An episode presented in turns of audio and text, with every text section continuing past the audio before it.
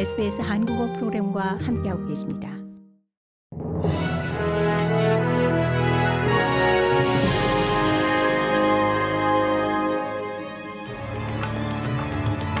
(2022년 11월 25일) 금요일 오전에 SBS 한국어 간추린 주요 뉴스입니다. 시드니 남서부의 리버풀, 페어필드, 캠벨타운 council 시장들이 오늘 클레어 오닐 내무장관을 만나 시리아 난민 캠프에 머물고 있는 이슬람 무장단체 IS 전투원의 가족을 이 시드니 남서부로 송환하는 계획에 반대 입장을 표명할 예정입니다. 리버풀 council의 네드 매눈 시장은 시드니 서부 지역으로 IS 전투원의 가족을 재정착시키는 것은 이라크와 시리아에서 IS의 잔혹행위를 피해온 이 지역 난민들의 트라우마를 다시 자극할 수 있다고 우려를 표했습니다. 알바니지 정부의 국가 반부패 위원회 신설 법안이 하원을 통과했습니다. 공개 청문회 개최 기준을 낮추려는 시도를 포함해 이 자유당 연립과 크로스벤치 의원이 제안한 수정은 거부됐습니다. 이 법안은 이제 상원으로 이첩돼 다음 주 이에 대한 최종 표결이 이루어질 것으로 예상됩니다. 정부는 내년 중반에는 국가 반부패 위원회가 운영되도록 한다는 계획입니다.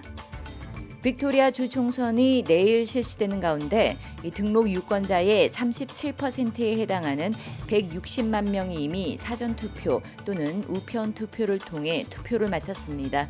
다니엘 앤드루스 빅토리아 주총리도 전통을 깨고 멜번에 마련된 사전 투표장을 찾아 사전 투표를 마친 후 아내와 두 자녀와 함께 투표한 사진을 소셜 미디어에 게재했습니다. 앤드루스 주총리는 3연속 집권을 노리고 있습니다. 고국에서는 화물연대가 안전 운임제를 지키기 위해 어제부터 무기한 총파업에 들어가면서 전국 주요 항만 등 물류 거점의 운송 차질이 가시화되고 있습니다. 육상 운송이 대부분 막힌 기업들은 제품 출하에 어려움을 겪고 있습니다.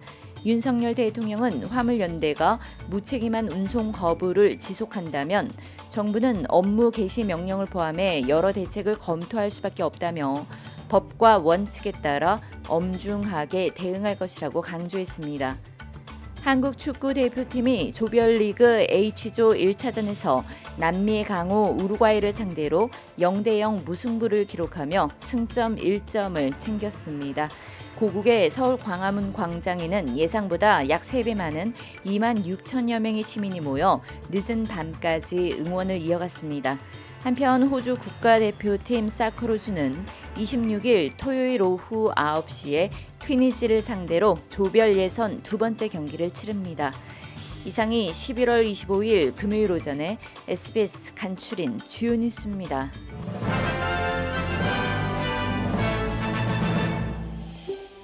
더 많은 이야기가 궁금하신가요? 애플 포드캐스트, 구글 포드캐스트, 스포티파이 또는 여러분의 포드캐스트를 통해 만나보세요.